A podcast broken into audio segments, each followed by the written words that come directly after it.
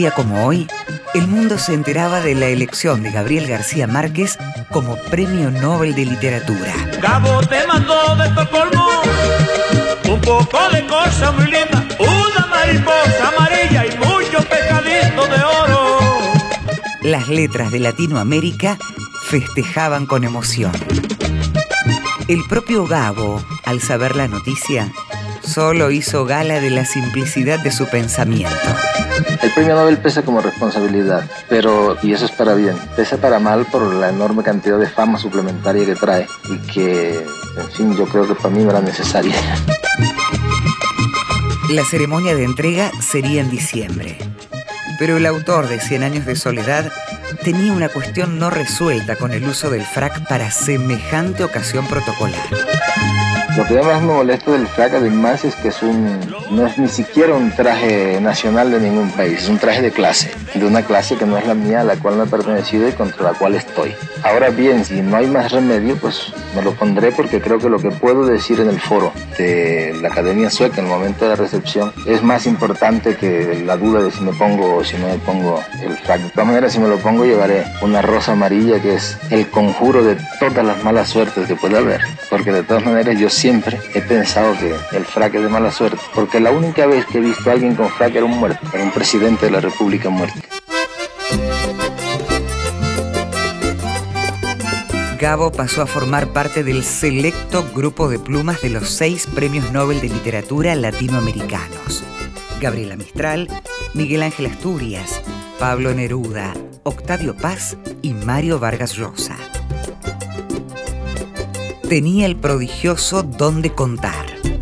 Muchas veces tuvo que explicar qué era ese realismo mágico en el que encuadraban sus obras. Yo siempre he dicho que lo que más me aprecian a mí es mi imaginación y yo creo que no, yo lo que soy es un realista terrible. No logro inventar nada. Todo lo que invento ya está hecho por la realidad. El 8 de diciembre de 1982 llegó la tradicional ceremonia de la Academia Sueca de los Premios Nobel.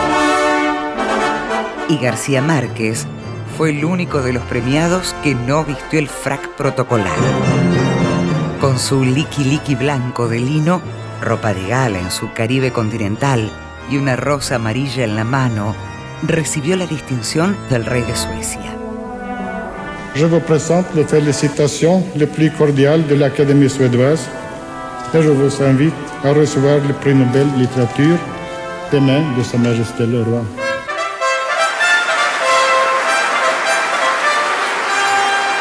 Y con su discurso titulado La soledad de América Latina, intentó romper los moldes o frases gastadas con que tradicionalmente Europa se ha referido a Latinoamérica y denunció la falta de atención de las superpotencias hacia el continente.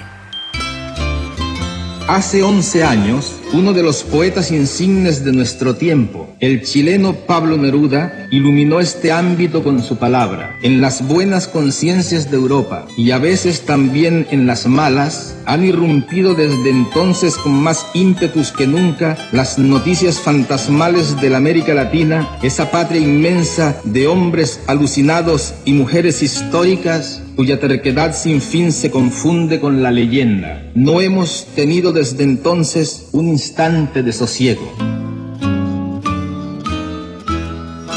Nos sentimos con el derecho de creer que todavía no es demasiado tarde para emprender la creación de la utopía contraria, una nueva y arrasadora utopía de la vida donde nadie pueda decidir por otros hasta la forma de morir donde de veras sea cierto el amor y sea posible la felicidad, y donde las estirpes condenadas a cien años de soledad tengan por fin y para siempre una segunda oportunidad sobre la tierra.